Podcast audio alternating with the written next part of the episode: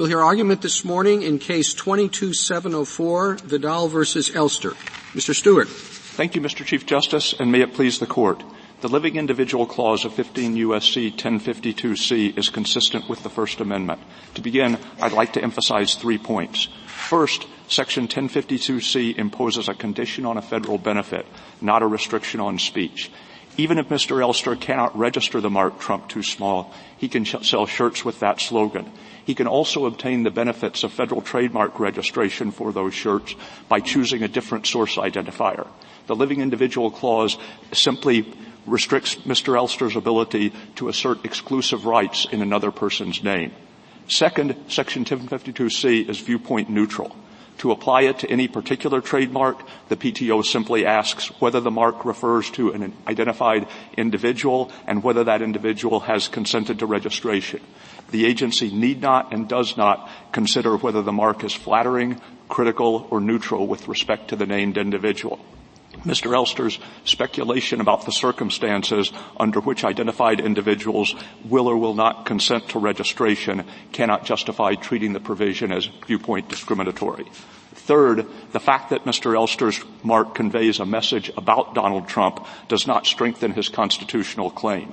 Granting registration here would likely reduce the overall volume of political speech since federal trademark registration provides enhanced mechanisms for the mark owner to restrict the speech of his competitors.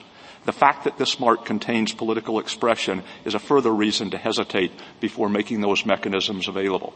I welcome the court's questions. Uh, Mr. Stewart, if we agree with you, uh, how would that affect copyright law?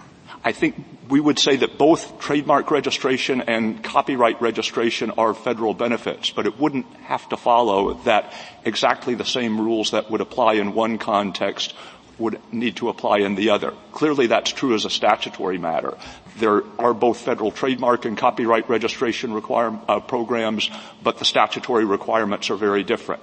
And the same thing could be true of the Constitution. And, and I draw an analogy to a rough analogy to the court's traditional public forum jurisprudence. That is, even on locations like streets and parks, the ability to use government property for private communication is a kind of government benefit. But the court has recognized that with respect to some types of government property, the tradition of making those fora available is so strong, so deeply rooted that the government needs to show a good reason before it limits expression on a content uh, basis. And this court could reach the same conclusion with respect to copyright. The court has described copyright as the engine of free expression. Its whole purpose is to promote incentives for creative, expressive endeavors. Trademark has a very different purpose.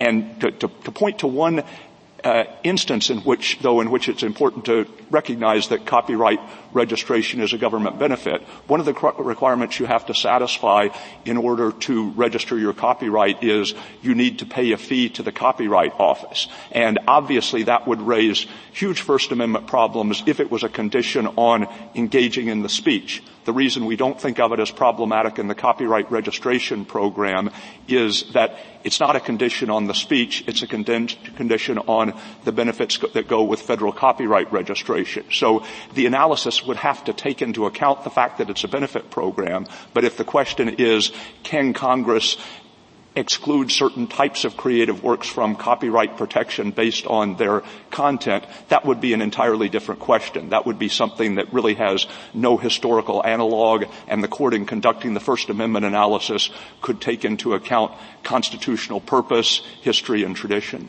But most of our uh, benefits program cases involve money that the government gives to a particular a grant or something like that. Now, in the case of uh, trademarks, don't they, an applicant also uh, pay a fee as they pay in the copyright case? Yes, that's correct. So it seems like an odd fit. It, it, it is it is not a program in which the government advances its own money, but that's not the only context in which the court has distinguished between government benefits and the, the, conditions on government benefits and restrictions on speech. I think you could analogize this, this program roughly to the union dues cases, to Cornelius, which involved access to the combined federal campaign.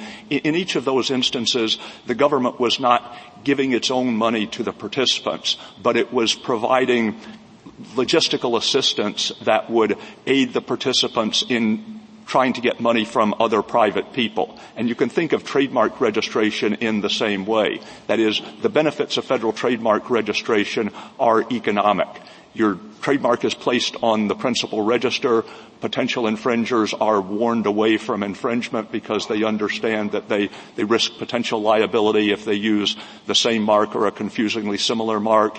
If it does come to infringement litigation, then the owner of a registered trademark has certain presumptions available in litigation, and all of this is, is an economic benefit. So in, in, in a very general way, it's providing the same type of assistance as in Ysursa and Davenport, et cetera. It is making it easier for one private party to try to get money from other private parties. Mr. Stewart, can I ask you, one of your three points was about viewpoint neutrality. And you say this is a viewpoint neutral regulation, and I think to some extent, at least facially, uh, they agree. But there is uh, this notion of the effect potentially having a viewpoint disparate impact. And I'm wondering whether and to what extent the government believes that there is any circumstance in which the impact could be taken into account when you're considering whether or not it's viewpoint neutral. I mean, I wouldn't say that there's no circumstance in the law in which impact would be taken into account. I, I would say it would be anomalous to treat a consent requirement as viewpoint discriminatory based on speculation as to when people will consent. And copyright is another example. Copy, as with trademark, under the copyright laws, the owner of a copyright can consent to conduct that would otherwise be infringing. That's obviously a feature of patent law as well. But is that and just is that just an argument about uh, whether or not you believe the effect will actually occur? In other words, suppose we had data or something that indicated that they're correct that the consent only occurs in one direction. Would that be relevant? Should we take that into account or what? I don't think it would carry the day at the end. I mean, we don't, we don't have the data and I don't think there's really a reason to suppose that the, the withholding or giving of consent will depend on the, the nature of the message. One reason that either a trademark owner or a co- copyright owner might withhold consent is for fear that somebody else's speech will be misattributed to him. And the risk of misattribution is greater when you have a neutral or a flattering use of the mark. I mean, the, the one thing, presumably if Donald Trump had been asked for his consent to registration here, the one thing he wouldn't have worried about is that if people saw this registered mark, they would think it reflected his own speech. And so we don't think there's a basis for believing there will be any systematic skew in we, when people give consent. But above and beyond that, it would really kind of distort the application of both trademark and copyright law if we thought that a facially neutral requirement like consent can be treated as constitutionally suspect simply because the mark owners are more likely to consent in some circumstances than in others. And I'd point the courts to, to its decision last term in Jack Daniels as well. That is, the court uh, decided some legal issues and it remanded for the lower courts to perform a likelihood of confusion analysis. And the court said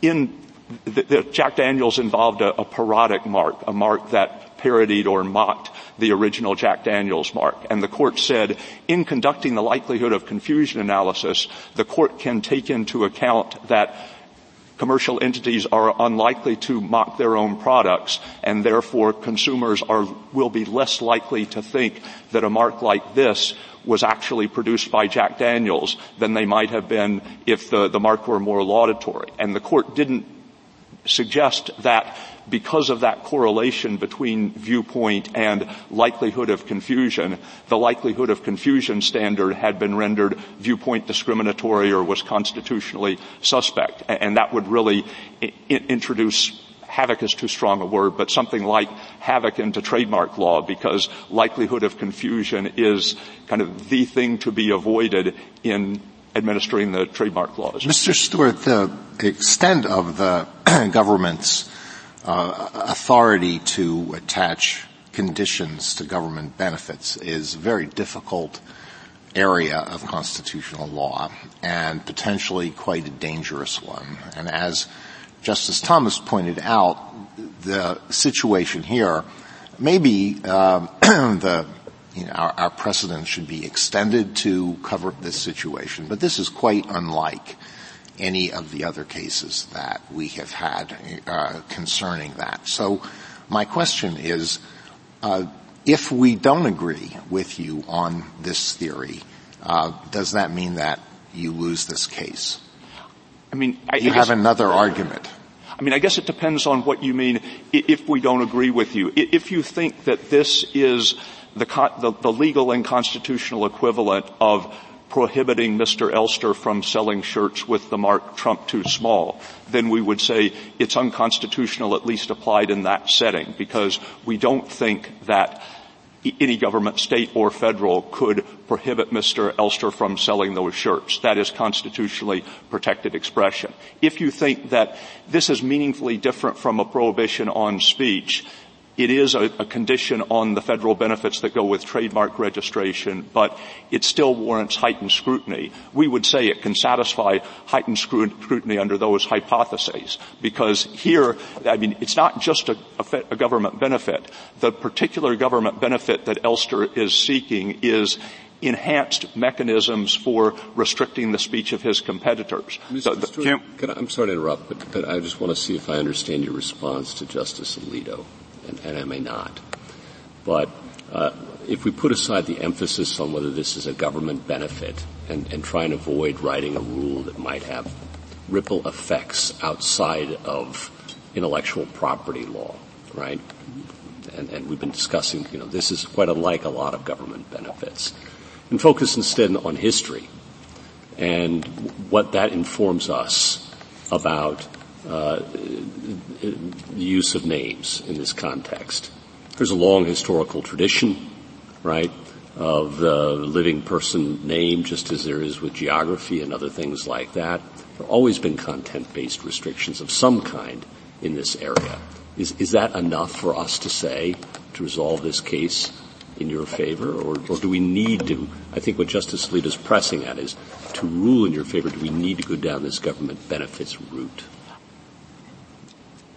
I mean, I, I think federal trademark registration dates back to 1870, so it's it's been around a long time. It hasn't been around since the fi- founding. Well, there's common law before that, right? It's not like this came out of the ether. I mean, there certainly has been a long tradition of thinking of living individuals as, as having certain proprietary rights over their own names. And here the question is not just whether Mr. Elster can use Donald Trump's name, because he can. He can market expression that is about Donald Trump. The question is whether he can assert an exclusive right to use Donald Trump's name and prevent his competitors from doing so. Now, another answer I would give to Justice Alito is an important limitation on our argument here is that Mr. Elster can sell shirts with the slogan Trump too small and he can obtain federal trademark registration so long as he uses a different source identifier that meets the, the statutory criteria for registration. And, and, that's an important limitation because the court in, in recent decisions has like AOC has cautioned against conditions on government benefits that seek to leverage Again, government. I'm, I'm, I'm, no, please, your turn. Have at it. Keep going. I suspect we're headed more or less the same direction. Um, the, the, word government benefits again came up, and I, I, guess I'm just asking if I look back to the common law of trademark, okay, and if I look back to the earliest trademark statutes, I see a lot of what we now maybe describe ahistorically through our First Amendment lens as content based. There are restrictions about geography, merely descriptive things, and living persons' names. Those have always been areas where there's been some limitation on the ability to trademark. And I guess I'm saying, asking, why not just look to the history here and see whether historical evidence comports with this being a First Amendment liberty or not? I mean, why do I need to go down this? You know, because the government gives it to you, it can do whatever it wants with your with you. Um, road, um, and it's a very difficult and fraught road, and we have unconstitutional conditions doctrines and a million other things in this area. And I'm just not sure why I need to tangle with any of that. I mean, certainly if the court feels that the historical evidence is sufficient to decide the case in our favor, we we, we you don't object to that. We, we, we, don't object to that. Uh, just check, just checking. All right. The, but, but doctrinally, if we're looking at which box to put it in, uh, in terms of First Amendment categories, isn't it? Uh, I mean, several of us in prior cases have said uh, it's analogous or maybe analogous to the limited public forum doctrine. I think Justice Alito's opinion with the Chief Justice and Justice Thomas and Breyer said that in the Tam case, and Justice Sotomayor said that in the uh, Brunetti case. Um, isn't that the the box that if you're going to not rely solely on the history, but in terms of the doctrinal box, that's the one that's the easiest fit? I mean, I think there is an analogy in that both, both trademark registration and the provision of a public forum uh, provide forms of government assistance that may be useful for communicative activities but are not in any way essential for speakers. I, the, the only reason I I hesitate to embrace the analogy further is that the, the principal register, for instance, the, the official PTO publication on which all the registered marks are listed, it, it's really not having your name put on that is not a way of communicating to the public. It is a way of warning potential infringers that they risk liability if they use the same or confusingly similar marks. Well, if, if we wanted to go down this road, and I, I, think that the two are related, limited public forum and uh, government assistance, in much the way that Justice Sotomayor wrote in her dissenting opinion in Brunetti. But if we were to go down the limited public forum road exclusively, um, why wouldn't we just say the registration program is the forum. It's not the, it's not the register, it's not the book that's the forum, but the registration program is the forum, much like in Christian Legal Society, the student uh, activities program was the forum, a metaphorical forum, if uh, if you will, but that's what we said. It's in CLS. I, I, mean, I think that would produce the right result because we do think that the legal standards that apply to limited public forums are the, the same as the legal standard we would ask the court to apply here. And here it's viewpoint neutral.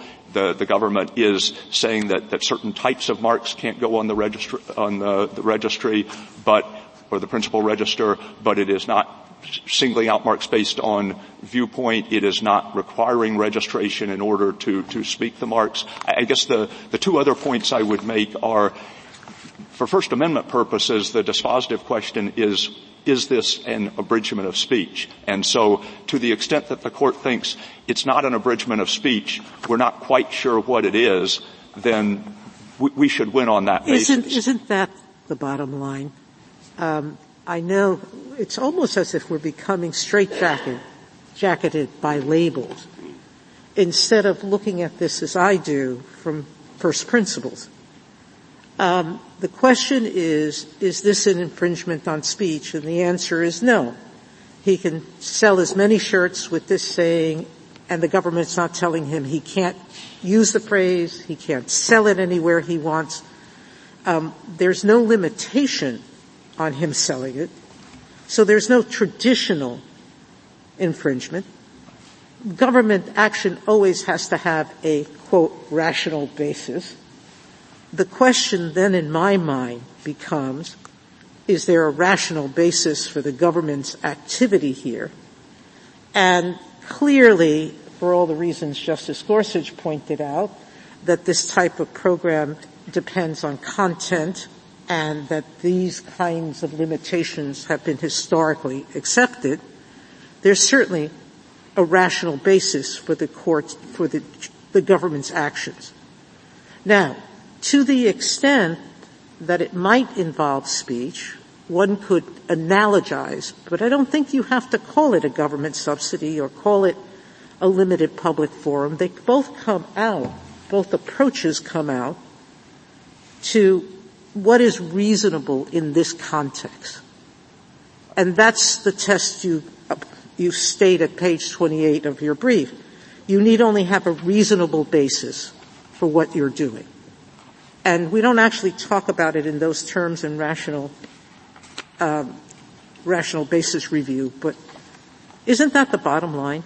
Yes, and the, the, so we don't have to analogize it to one or another. We just have to figure out is this speech and say no, it's not speech that's being restricted, and then look at it in the traditional lens of is it rational basis and is it reasonable? And what I would say, and I think this is just a different way of saying, making your same point, is we don't think that the, the government subsidy cases and the non-public forum cases and the union dues cases are kind of discrete exceptions to the First Amendment. Rather, they are illustrative of a general principle that often the withholding of government assistance to speech will not constitute an abridgment of speech. Assuming no, there's a reasonable Assuming basis. there's a reasonable, and, and I'd also add the point that I was making earlier, assuming that the government is not trying to leverage the benefits of the program to coerce speech outside the program. And so if the statute said when you sell t-shirts with a mark like Trump too small, you can't get any trademark for those shirts registered, even if the trademark you choose, like Elster Apparel, would otherwise meet the statutory requirements for registration. If but you, you acknowledge, I think, that there may be, the government benefit, even if it's properly characterized as a benefit, may be so significant that your analysis would not hold. I, think there could be cases like that, and, and the point we would make in response to, to, that concern is whatever circumstances that might arise, this is not one of those. Because if you imagine two t-shirts, each of them says Trump too small across the front, and at the back collar, one of them has a tag that says Trump too small, and one of them has a tag that says Elster apparel. The communicative value of the, the shirts is just the same. It is not in any way essential to Mr. Elster's expressive efforts that he adopt Trump too small as a source identifier, that he adopted as a trademark. As long as he can use the expression and as long as he can obtain the benefits of trademark registration by choosing a different source identifier to distinguish his goods from others, he has all he needs. So I think, yes, the court could reserve the question, how would the analysis work if a particular plaintiff could show that his expression just won't won't be successful unless he can adopt a particular term as a source identifier because that situation isn't presented here. Mr. Stewart, I'm concerned about the copyright context. So can I just ask you to revisit your conversation with Justice Thomas? So tell me how you think the analysis would play out. Let's imagine that there's a similar restriction for copyright and somebody wants to write a book called Trump Too Small that details Trump's pettiness over the years and just argues that he's not a fit public official. Are you saying it would be like a rational basis standard for a, for um, analyzing whether that copyright restriction was permissible? Well, it, it would depend on what specific statutory restriction did the did Trump too small run afoul of clearly if you had a provision of the Copyright Act that said you can't get a copyright on a book that is critical of a government official or former government no, official. No, you just can't use a, a, name, a living person's name without their consent. You can't write the book. I, think... I, you can write the book, but you can't get copyright. I, I'm not prepared to say just what the answer would be, but I am prepared to say nothing, nothing follows necessarily from our position in this case with respect to that hypothetical law. That is, you can recognize that both are government benefits, and I think. But what analysis would apply if we if we say rational basis or reasonable basis applies to this provision? Just tell me what the analysis is. I'm not asking you to say whether you think it would survive it or not. Just tell me what analysis, how would we approach it? Rational basis? I think you could say heightened scrutiny with respect to content-based descriptions in the copyright area on, on the theory that the nature of the government benefit program matters and trademark's purpose has never been to foster free expression. It has been to foster the free flow of commerce and to allow consumers to recognize which goods are manufactured by which merchants.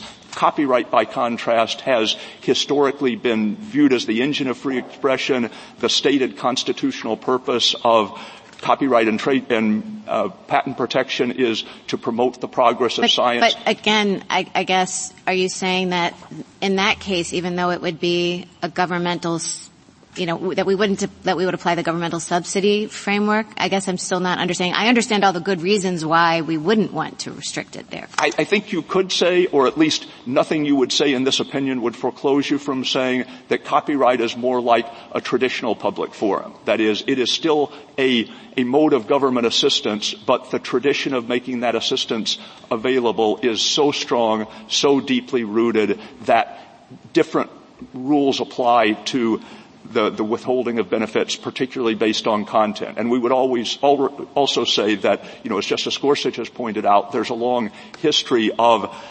content-based rules governing the re- registrability of trademark, and there's no comparable historical tradition of the, the sort that you postulate.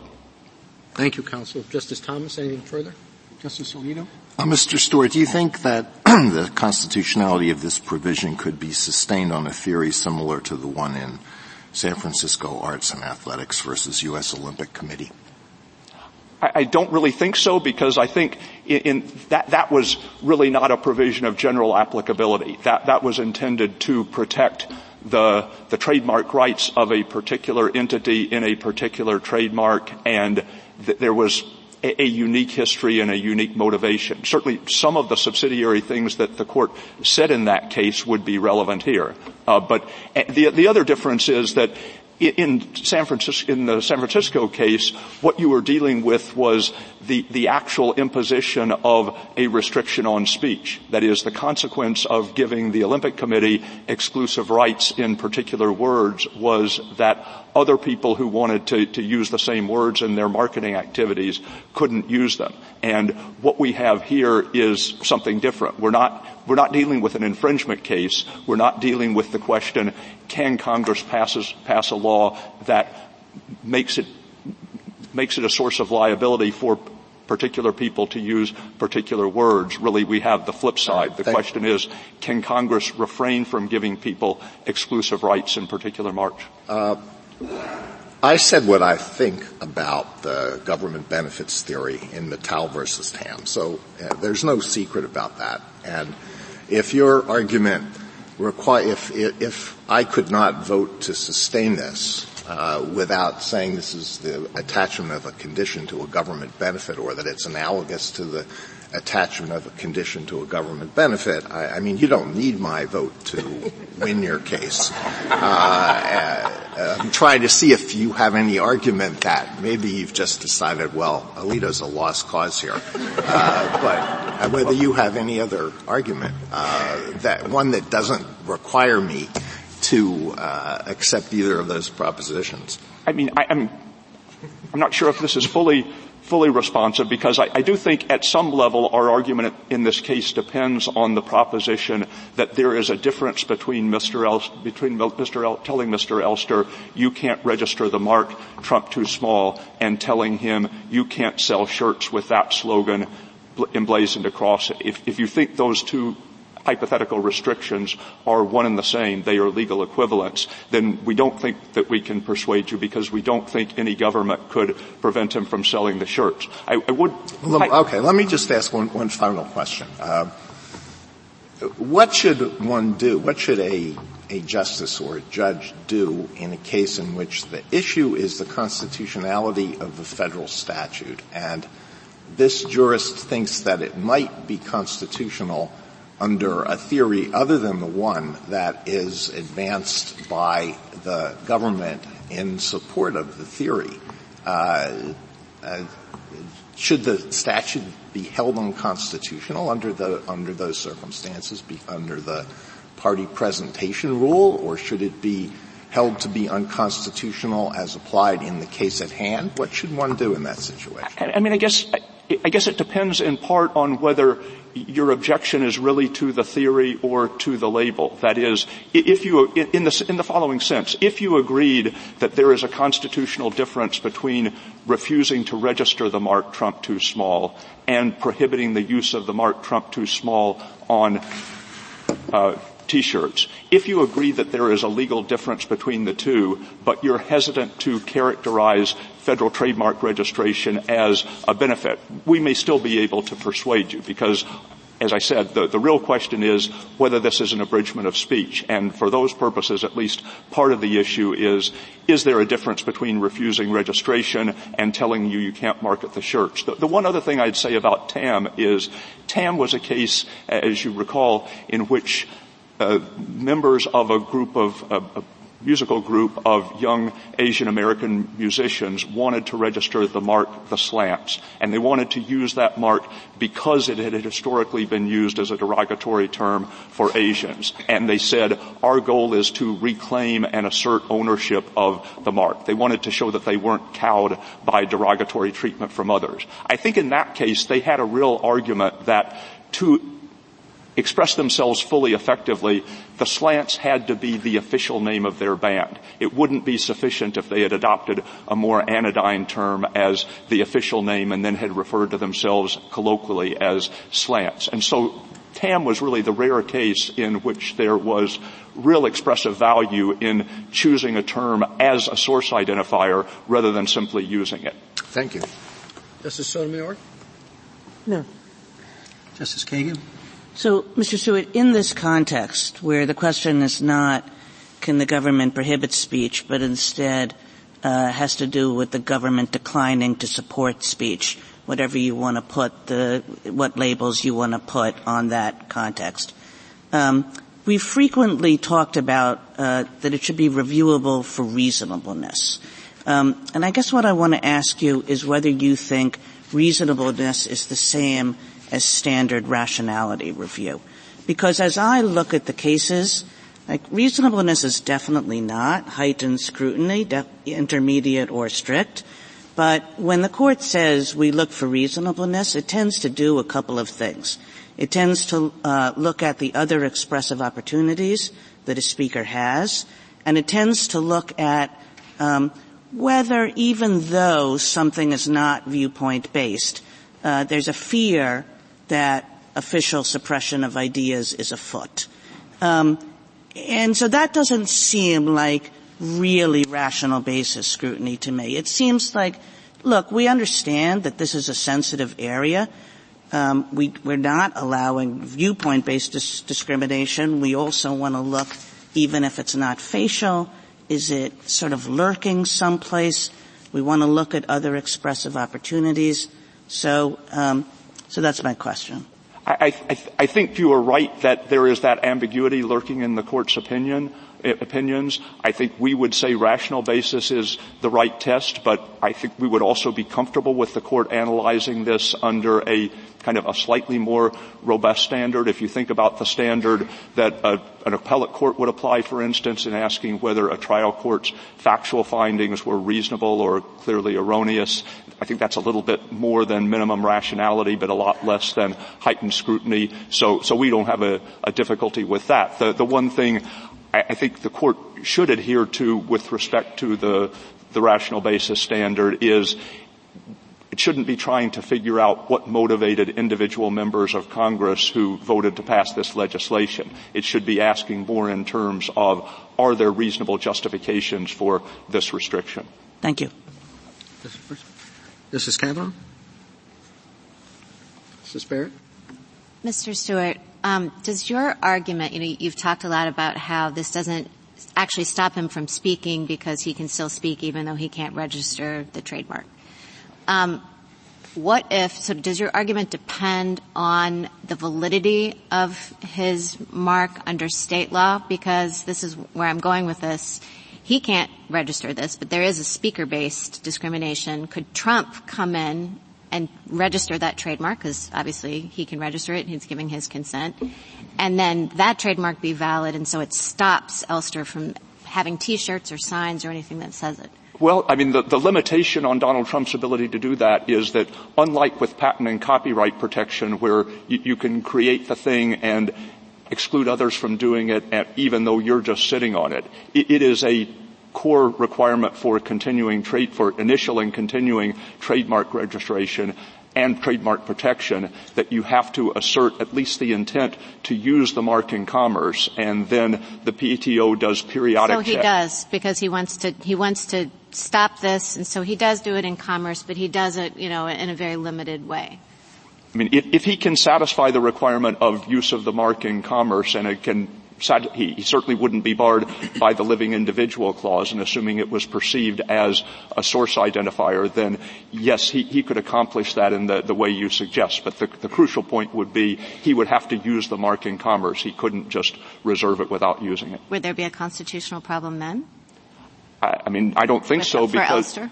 Uh, oh, when you say for well i mean then elster can't you know sell this on t-shirts or you know I, would would it would i guess what i'm saying is if he then can't express the speech put it on um, t-shirts sell the t-shirts sell mugs whatever is there any speech problem then because he doesn't have another mechanism even though he can't register the trademark of, of expressing his message? I, I don't, if, if this was properly registrable as a trademark and that would require in, in particular that it be perceived by consumers as a source identifier, then I don't think that there would be a constitutional problem and that's, that's something like the same problem that arises in infringement litigation generally. That is, whenever you have an infringement suit, you're seeking to hold somebody liable for expression in, on his goods, and the justification is there's no First Amendment protection for false or misleading commercial speech, and if a particular combination of words or images has acquired trademark protection is understood to be a representation as to the source of the goods, then you're putting the same words or images on your own merchandise is making an implicit representation that they were manufactured by somebody other than you. Now, whether there could be some as applied constitutional claim on the, the theory that if this was all a ruse, if Donald Trump's only motive for obtaining trademark registration and then engaging in limited sales of the goods was to prevent Mr. Elster from selling them. I, have never seen a case raising that fact pattern. Justice Jackson? I have two questions. Um, the first is I'm interested in understanding more about the government's view of rational basis scrutiny um, and whether or not a more granular argument about it might take care of Justice Barrett's prior concern related to copyright. So if we started with um, where Justice Sotomayor does, you know, this doesn't restrict speech, so we have rational basis. I guess I'm wondering whether there aren't um, different formulations of r- rational basis. So on the one hand, you have, um, you know, is this reasonably related to some legitimate government interest? Or, I guess, in the limited public forum cases, we have reasonably related in light of the, or reasonably related to the purposes of the regime. And if we were to, if you, the government adopts the latter formulation, I would think that that could be a way to distinguish the copyright circumstance from the trademark circumstance. I mean, you could cert- if if you wanted to write a limited holding that that kind of went down that road and that focused on the particular restriction at issue here, what you could say is part of the rational basis inquiry here would be has Congress made a reasonable judgment that particular categories of words and images are not suitable as source identifiers. And with respect to the living individual clause, again, there's there, there's not a tradition that living individuals can control what people right, say. Right, that's the trademark regime. But in the copyright regime, would would you have a different result because the purposes are different? Yes, I think you would say there it, it is much harder to for the government to justify withholding copyright protection for discrete content-based categories of speech, and it's particularly difficult to link those to the purposes of copyright. So it could fail rational basis in the copyright world on that basis is what I'm suggesting. Y- yes, I mean, you, again, you, you yes. could, you could achieve the end result that certain restrictions that would be constitutional in the trademark context would be unconstitutional in the copyright context, either by applying a different standard of review or by applying the same standard but taking giving large weight to the distinct purposes of those two regimes. And the second question I have is, um, I wanted to give you an opportunity to complete your answer. You were earlier talking about if we thought a heightened level of scrutiny did apply in this circumstance, that this um, would meet it. So, what was the full reason why? this would meet uh, a heightened level of scrutiny? I guess just quickly, the, the, two reasons are if you look at the mine run of cases in which people are just trying to to elevate their own commercial products by linking a distinguished individual's name to them. there, there's a strong justification for disallowing them exclusive rights in another person's name because there has been a historical tradition of people being able to control the commercial exploitation of their own name. And then the second thing is, if you look kind of at the category of marks that express ideas about the named individual and treat that as a distinct category of marks, then the First Amendment interests really weigh in favor of this pro- provision because what Elster is trying to get is an enhanced ability to prevent his competitors from using the same slogan. Thank you. Thank you, counsel. Thank you. Mr. Taylor? Thank you, Mr. Chief Justice, and may it please the court. The government's defense of the names clause, as the discussion so far this morning shows, begins and ends with its argument that the clause should be subjected only to rational basis review, not any form of First Amendment scrutiny. That is incorrect. For three reasons, the clause should be subjected to heightened scrutiny. First, the clause withholds valuable legal protections generally available to all trademark holders who pay the fee, including presumptive validity, protection against certain defenses, and incontestability, and it does so based solely on the applicant's speech. That selective content-based withholding of generally available legal protections is a substantial burden on speech. Second, the names clause leverages the registration system and its attendant rights and benefits to achieve a purpose wholly unrelated to the purposes of trademark law, unlike the separate prohibitions on false association and marks likely to confuse or mislead, both of which are tightly connected to the purposes of trademark law and trademark registration. The government's interest in discouraging marks because they hurt the feelings of public figures has nothing to do with the purposes of trademark registration. Third, the names clause involves express speaker-based discrimination of the kind that lends itself to viewpoint discrimination. Under the clause, public figures may use their names on registered marks to express their own presumably positive views about themselves, but no one else can unless they get consent. And who is going to consent to a critical mark? These three reasons require rejection of the government's rational basis test, and once that test is rejected, the clause cannot survive. The sole interest that it sought to serve was protecting the feelings of famous people, but that is not a legitimate reason to burden protected speech much less one that can satisfy scrutiny. I welcome the court's questions. Uh, Mr. Taylor, can uh, your client make the shirts or mugs or whatever he wants to make uh, now unreg- without registration? He can, Justice Thomas. So what's this, what speech precisely uh, is being uh, burdened? The burden on speech is that my client is being denied important legal rights and benefits. What this court has recognized four cases running now are important legal rights and benefits that are generally available to all trademark holders who pay the registration fee solely because his mark expresses a message about a public figure. Is there a distinction between being able to speak and being able to register uh, uh, that speech in some form? Well, Justice Thomas, I think there's no dispute, at least I don't take my friend to argue otherwise, that the rights and benefits here are valuable. The entire registration system is predicated on the idea that they're valuable.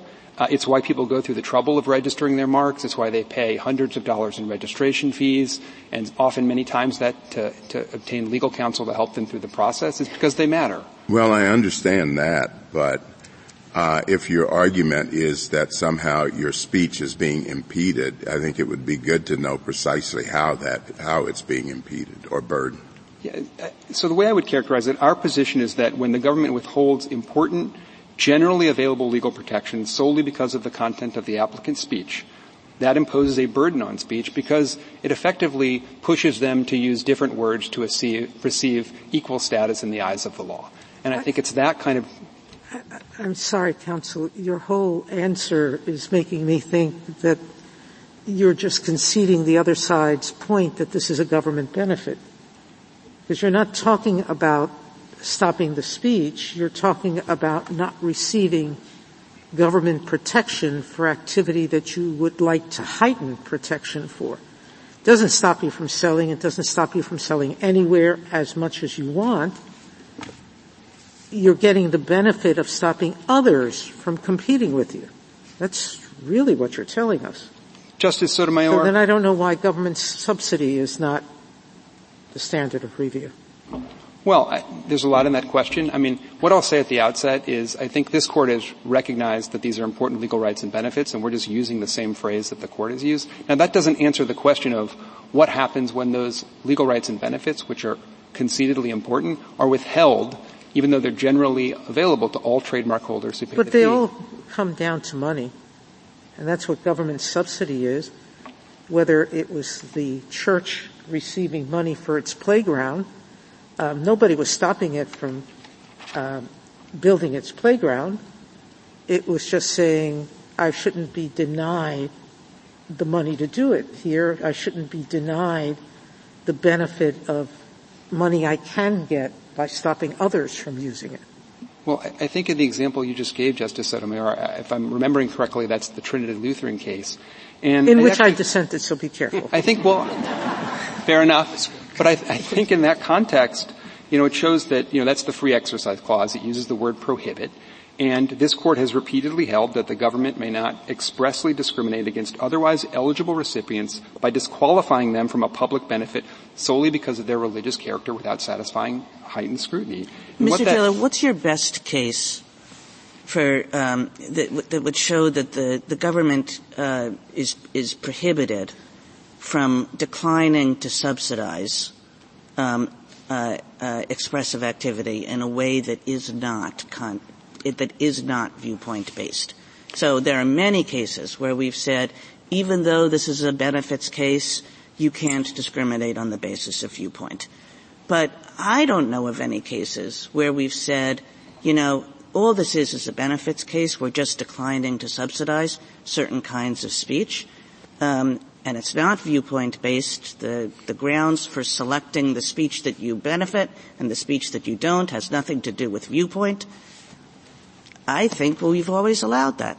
Well, I, I can't point you to an, a case that's precisely on all fours, Justice Kagan, but I was starting to sketch out what I think is because one I relevant. Can, see, I can cite many cases. I mean, I can say Finley and Cornelius and Ysursa and Davenport and Regan and Christian Legal Society. All those cases are benefits cases where we've said as long as it's not viewpoint based, Government can select. Government can give the benefit to some and not the benefit to others. And you don't have any cases that go the other way.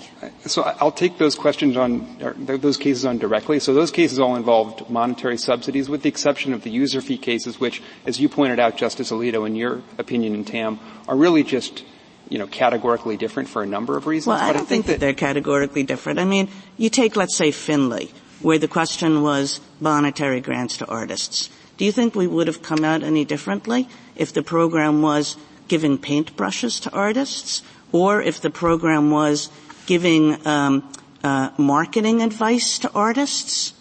No, I, I don't think so, but I think what distinguishes Finley is that was a, the court called it a highly selective, competitive program. Money, government funds, it's a scarce resource. It's fungible. You can get private funding. Justice Scalia made that same point in his separate opinion in So it might be, so, Mr. Taylor, and I don't want to, you know, badger you or anything, but uh, that you can find things about each of these cases uh, that might be slightly different from your case. But what you can't find is a case that supports your proposition that um, when it's not viewpoint based, government cannot make distinctions when government is only giving out a benefit and not restricting any speech.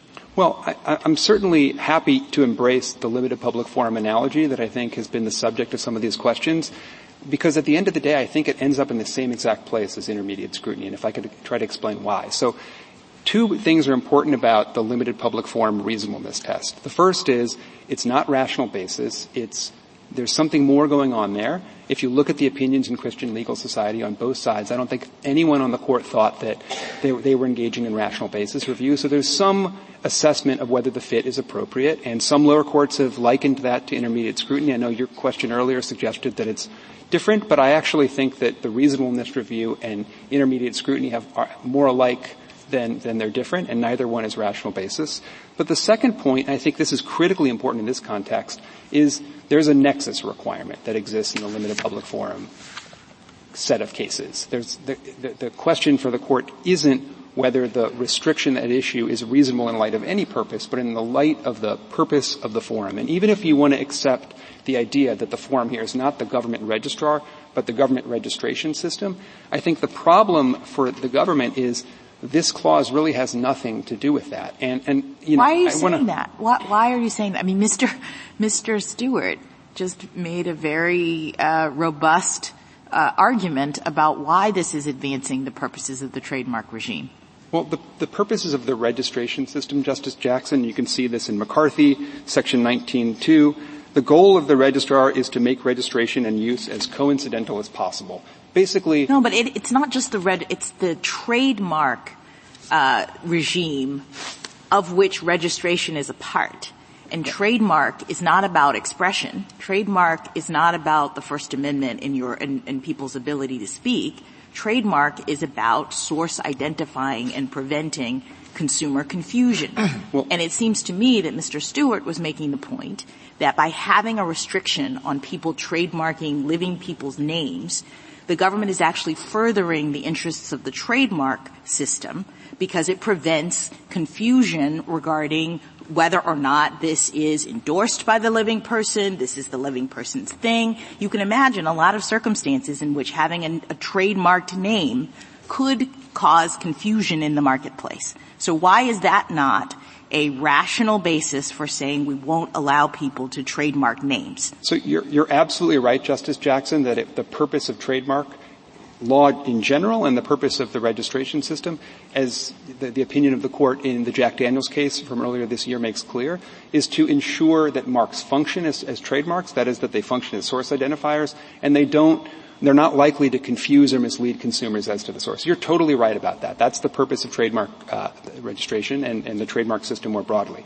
But what's so unique about this clause is there are a whole lot other there are other provisions of the Lanham Act in Section Two that deal with the hypothetical that you just gave. So you're just it's saying it's superfluous. That doesn't tell me it doesn't have a nexus to the purpose. Well, I think in analyzing what you know whether the provision that is before the court is constitutional, I think it's appropriate for the court to take account of the practical effect that that clause has. Because if it's invalidated, then you know the government is still going to have ample tools at its disposal to ensure that there's you know marks are not registered if if they may falsely suggest a connection between a product and living persons, if they're deceptive, if they're likely to confuse or mislead as to source, if they don't function as trademarks. In thinking about whether it's reasonable in light of the purpose of the forum. Uh, what Justice Gorsuch was saying earlier about the historical mm-hmm. roots of this kind of restriction on use of a living person's name would seem relevant, uh, and it's been around in federal law for a long time as well. Uh, how do we assess that? Because reasonable in light of the purpose of the form is pretty vague history often informs tests like that, and the history here would suggest that something like this is appropriate. Well, I think if, if I'm not aware of history before the Lanham Act that would show that. So if, if what Your Honor is suggesting is well, let, that, me, let, let, let, me help you sure, out. Sure. Common law, there's a long and robust history uh, about uh, restricting names. Now, sometimes they took on secondary meanings, like Brooks Brothers, all right, but that was pretty rare. And trademarks always had some content-based restrictions, if you want to use that kind of abstract heuristic. Yeah. Uh, geographic names, descriptions, functions, generally, there are always exceptions, but generally not trademarkable. And I guess I'm, I'm kind of stuck where my friend down the bench is. You know, we, we can put whatever abstract labels around it, limited public fora, content based, but at the end of the day, um, it's pretty hard to argue that a tradition that's been around a long, long time since the founding, you know, common law type stuff, is is is inconsistent with the First Amendment. Now, it might be the case; it can happen, but you got to come up with a pretty good argument, right? No, I, I think you're right, Justice Gorsuch. And if it's true that there's a robust historical record, it hasn't been, you know, injected into this case by the government, but if it is true that that kind of robust historical record exists, I do think that that could be a justification for the law. I actually think it would be a justification for the law even under heightened scrutiny. And I think, you know, that same historical foundation would underlie a lot of the provisions you in the agree, though, that trademark, I mean, it, it, not just names, but other content-based things like geography, yeah. function, description, those have always been restricted. Yes. For a very long time. I think that's right. And so to the extent that what the registration system is doing is just tracking the substantive common law of trademarks that predated the Lanham Act that has been with us for a very long time and that is still with us, then I don't think there's a problem. I don't think there's a problem under heightened scrutiny. I think those are going to sail through. They've got the, the, the historical justification, but they also ultimately are designed to facilitate the two core purposes of trademark law, which is ensuring that marks in fact function as marks and that marks are not likely to give rise to confusion or some risk of deception as to, to the source of the mark. And as I read all the other provisions, save for maybe one. Well, and sometimes we also say, I mean, a trademark is a monopoly, is what it is. It's a, it's a state-granted patent, old-fashioned patent monopoly. And some things you're just not allowed to monopolize. And, and for whatever reason in history, he said, well, you don't get to monopolize geographic names. You don't get to mo- monopolize descriptions. That's enough, isn't it? Just yeah. in well, and of itself. So there, I think there's a separate provision of Section 2 that deals with that, Justice Gorsuch. So, so if you look at subsection E, uh, I think it's the fourth one. Um, marks that are primarily merely a surname are barred from registration, and if you want to overcome that that barrier, you've got to show that it's acquired a kind of secondary meaning or mm-hmm. distinctiveness. Mm-hmm. It's why the former Brooks Brothers. Exactly, exactly. Um, and, and, and if you can do that, then what you're showing is that that mark actually functions a, as a mark, and it gets rid of the concern about a monopoly. And I don't mean to pick on that, but that is an old case. Um, all right, all right. So I'm, I do not mean to monopolize your time here either. Counsel, what do you do about the government's argument that you're the one who is undermining First Amendment values because the whole point of the trademark, of course, is to prevent other people from doing the same thing. So if you win, you know, the slogan Trump too small or whatever, other people can't use it, right? Other people can't use it as a source identifier of their own, which I think is perfectly well, they can't use it the way you want to use it, and you say the way you want to use it is to engage in expression. Um, and so, and then in trademark, there are things that are kind of close to it that are also prohibited, right? So we'll have all sorts of litigation. Presumably there'll be a race for people to trademark, you know, Trump to this, Trump to that, whatever. Um, and then, particularly in an area of political expression, that really cuts off um, a lot of expression you might other people might regard as important infringement on their First Amendment rights. Yeah. So a couple of points on that, Mr. Chief Justice. I, I take the concern, and I think it's it's a, a fair one. I think a lot of that concern is, is dealt with by the requirement that a mark actually function as a mark.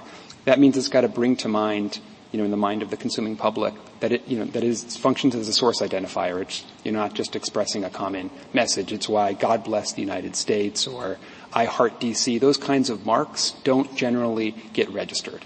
And I think that if in the main, many political slogans do not get registered for that very reason, and I think it addresses a lot of those concerns. So what we have to imagine is a mark that functions as a mark, and so it's kind of distinct enough and unique enough to kind of serve that purpose and satisfies well, all the yours, others. Sorry to interrupt, but if yours meets those requirements, it's hard to see what the limitation would be on all sorts of other things except to the fact that they think it's, you know, whatever they think is a parody or, or, or a joke, and you can certainly find most adjectives and attach them to your phrase, and, um, you know, all those would be protected, and only a limited number of people would be able to make the, you know, particular uh, comical uh, expression, but carrying First Amendment uh, weight that that you want to uh, arrogate to yourself here.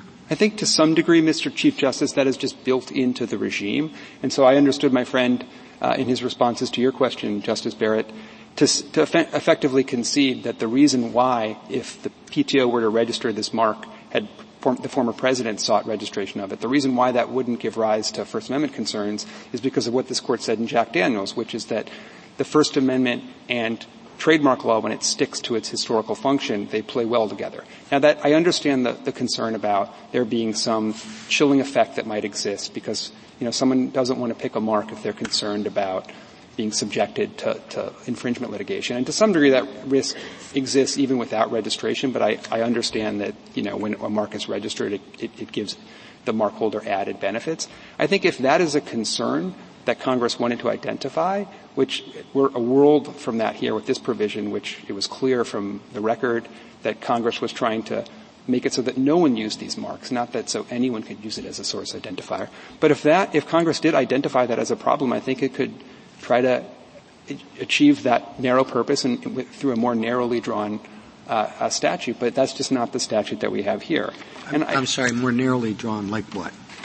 Well, I think if the concern is ensuring that political speech or you know political speech that might not give really scream source identifier anyway.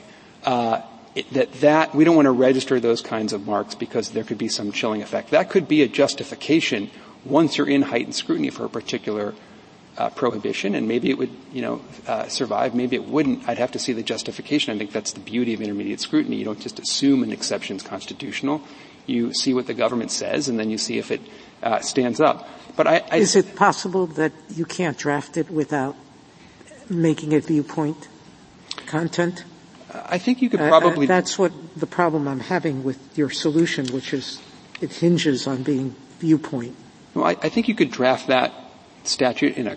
I mean, it would be content based. These are all content based, but it wouldn't.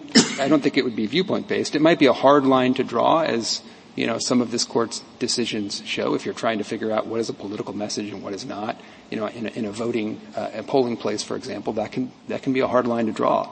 Um, but I, I, think here, you know, uh, we, you know, it's really in, in, Congress's court if it thinks that's a, a problem, it can address it. You know, um, Mr. Taylor, suppose Congress, excuse me, suppose Congress passed this law. It says, because each living person has a trademark right to his or her own name, nobody can register a trademark containing the name of another person without obtaining that person's written consent. Would that be constitutional? Well, I, it would be content-based, uh, and so we think it would be sub- subject to intermediate scrutiny. I think there'd be less a concern about leveraging if Congress was legislating on the under- understanding that someone had a trademark right in their own name. Uh, but I, would ultimately have to see the justification to see if it could survive. I mean, if, if, we're talking about reason, you mean the intent of Congress is when you talk about the justification, the reason for uh, the sponsor uh, sponsoring this, introducing the bill, the reason why a majority of both houses voted for it? No, what I'm you're not, saying? I'm not suggesting, Justice Alito, that, that you would examine the you know, legislative history to t- try to determine the, the, motivations of particular legislators. I'll just, to respond to, to that concern, I would just underscore that we're not here with just a couple of floor statements. We've got the text on our side. All right. Well, let's put the put the put the legislative history aside, and let's say we know nothing about this provision other than what it says on its face. It says each living person has a trademark right to his or her own name, uh, and therefore uh, you can't register somebody else's name without that person's consent. Would that be constitutional? If Congress were right about everyone having a trademark in their own name, even if they didn't use it in commerce, uh, well, what if Congress says that they do? I think it would present a, a, closer question. And I think you might, if you were to analyze that under a reasonableness standard and, and there was some real barrier on using someone else's name as a trademark regardless of whether it were registered or not, I think that would be a very different question because what's going on there is, is Congress is not trying to leverage the benefits of the registration system to do something that it can't do directly, which is to discourage people from selecting marks that are valid marks simply because Congress doesn't like the message conveyed there. And I think that is what is going on here. And you know, do you think it's it's far fetched to think that every person has a an interest, almost a quasi property interest in his or her own name? Not at all. And I think that that's why there's an exception. Can Congress then protect it by saying somebody else can't take that away in part by registering a trademark that uses another person's name? I think that's Congress has already tried to do that with the separate surname provision that I was mentioning earlier. It's trying to ensure that I mean, if everyone has a, a kind of inherent, there's a strong intuition we all have that we have an inherent property right in our own name and the ability to commercialize it, that you want to ensure that if some, you know, someone's not just going to, you know, rush to the, the, the registration, the registrar to register the mark you know, Bob Smith and then. Well, are you saying that this provision would be constitutional if the, the subsection C would be constitutional if subsection A didn't exist, but because A exists, C isn't constitutional? Well, I think that you'd have a question about fit at that point. So if 2A didn't exist, then 2C, in our view, would extend to prohibit marks that we think could properly be prohibited because they would be misleading or you know, falsely suggesting a, a connection with someone that when that connection doesn't exist. And so then the question would be just, did Congress go too far to, to deal with that problem? It would be an intermediate scrutiny question or maybe a reasonableness question that would probably filter out in the exact same place. But I think when you're assessing a particular law, you want to look at the practical effect. And so in the in the HIV AIDS case, uh, you know, the, the, unconstitutional conditions case, there was a separate prohibi- prohibition on using the money for certain purposes, and the court said, well, assuming because that provision already exists, we're going to look at this other provision, uh, this loyalty oath provision, and, and you know, it's got to be doing something more, and then we're going to analyze that something more that's doing to, to see whether it's constitutional.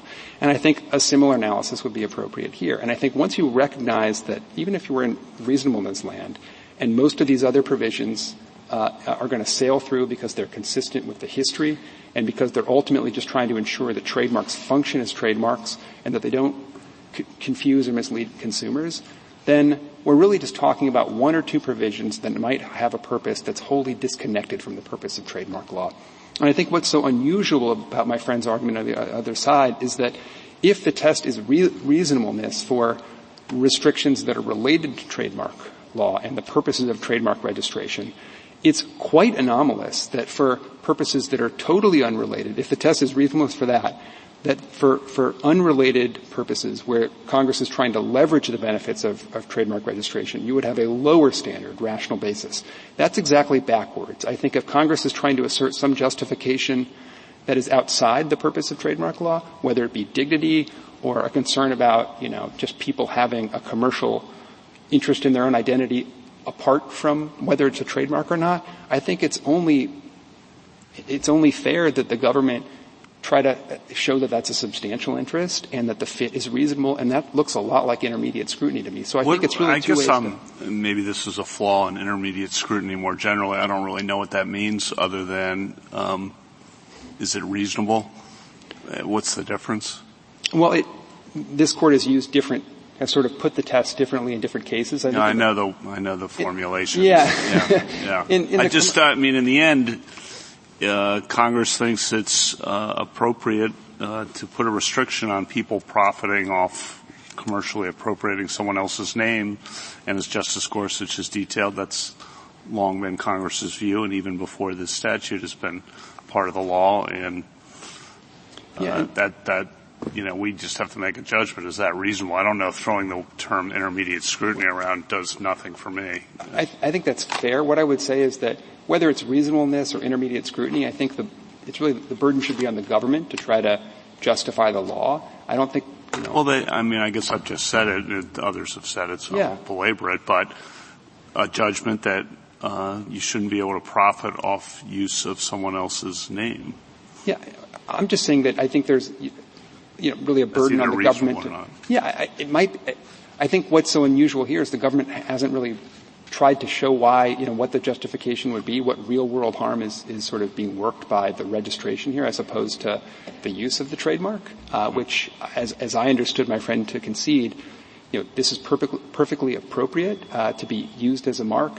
And, you know, if, if the former President Trump were to bring some, a right of publicity action against my client, that that would fail on First Amendment grounds. And so what I would say is that the government doesn't have a legitimate interest in uh, facilitating the unconstitutional application of state law. And I think that's the great many, uh, you know, sort of applications of this statute once you take into account all these other provisions that exist. And so if there is a historical foundation, I do think it's incumbent on the government to identify one.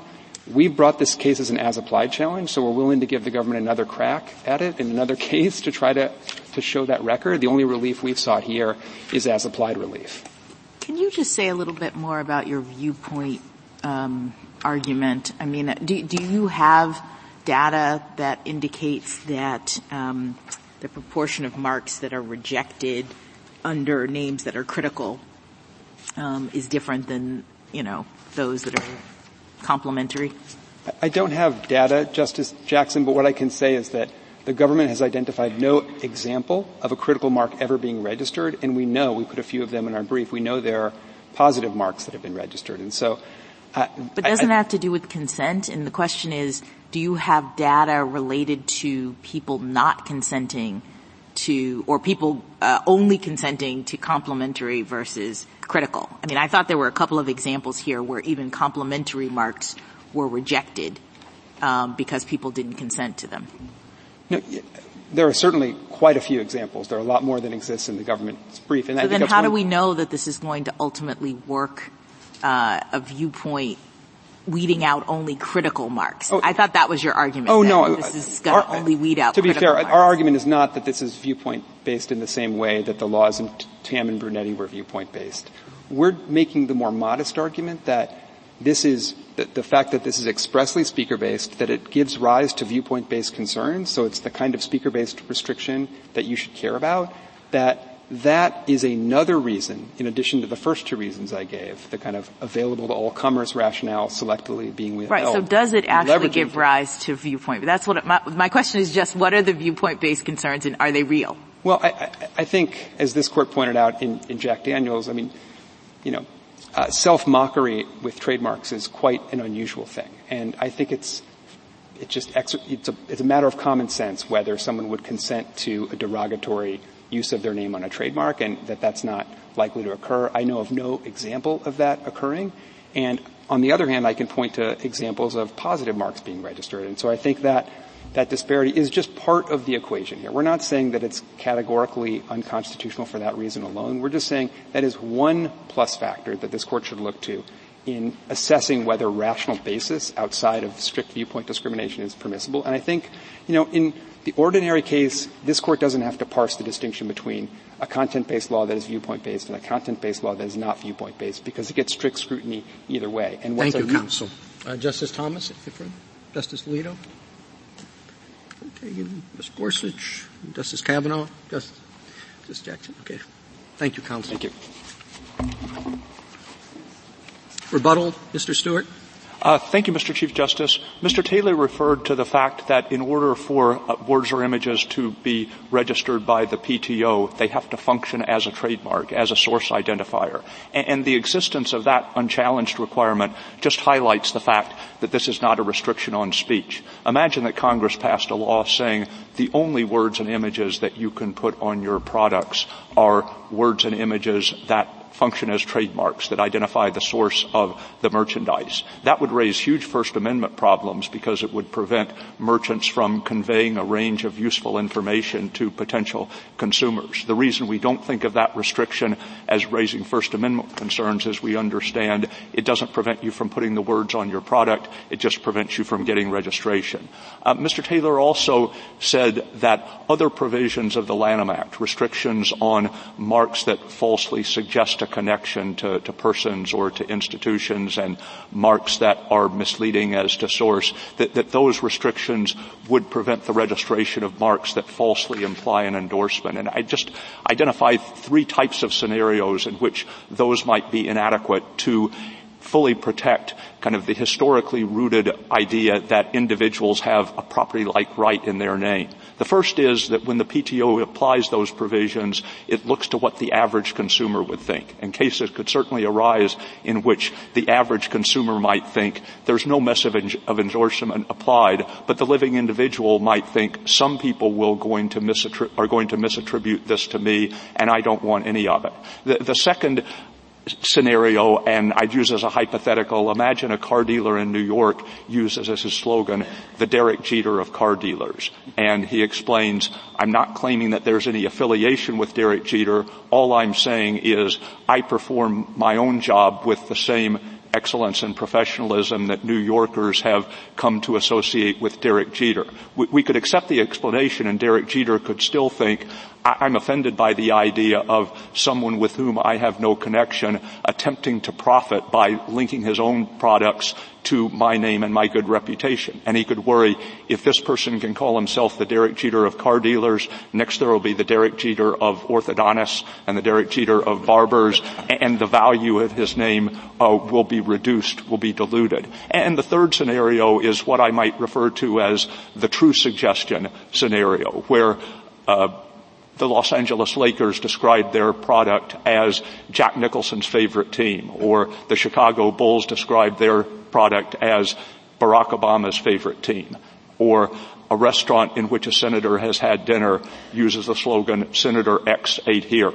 None of those would really be excludable based on the false suggestion clause because they would imply a connection between the living individual and the product, but would, it would be a connection that actually existed. And so, nevertheless, there is a strong tradition that individuals can exert control over their own names to, to a degree necessary to prevent those uses from occurring. Now it's true, denial of registration under the Lanham Act doesn't prevent the, the, hypothetical businesses from engaging in those marketing activities. In order to accomplish that, the, plaintiffs would have to rely on state law rights of privacy and publicity. But with respect to trademark registration, Congress did what it could. It denied any additional oomph that would be provided by federal registration to marks that disserve living individuals in that manner. Thank you. Uh, thank you, Mr. Stewart. Uh, you linger at the podium just for a moment. Uh, our records reflect that this is your, or it was your 100th uh, argument before the court. You are the fourth person to reach this rare milestone this century. Throughout your career, you have consistently advocated positions on behalf of the United States in an exemplary manner. I recall one case in particular uh, from my days in private practice 23 years ago in which uh, I was counsel for petitioner and you argued in support of respondent. Now, when the opinion came down, I was just nine votes short of a unanimous result for, for my client. On behalf of the court, I extend to you our appreciation for your advocacy before the court and dedicated service as an officer of this court. We look forward to hearing from you many more times. Thank you very much, Mr. Chief Justice.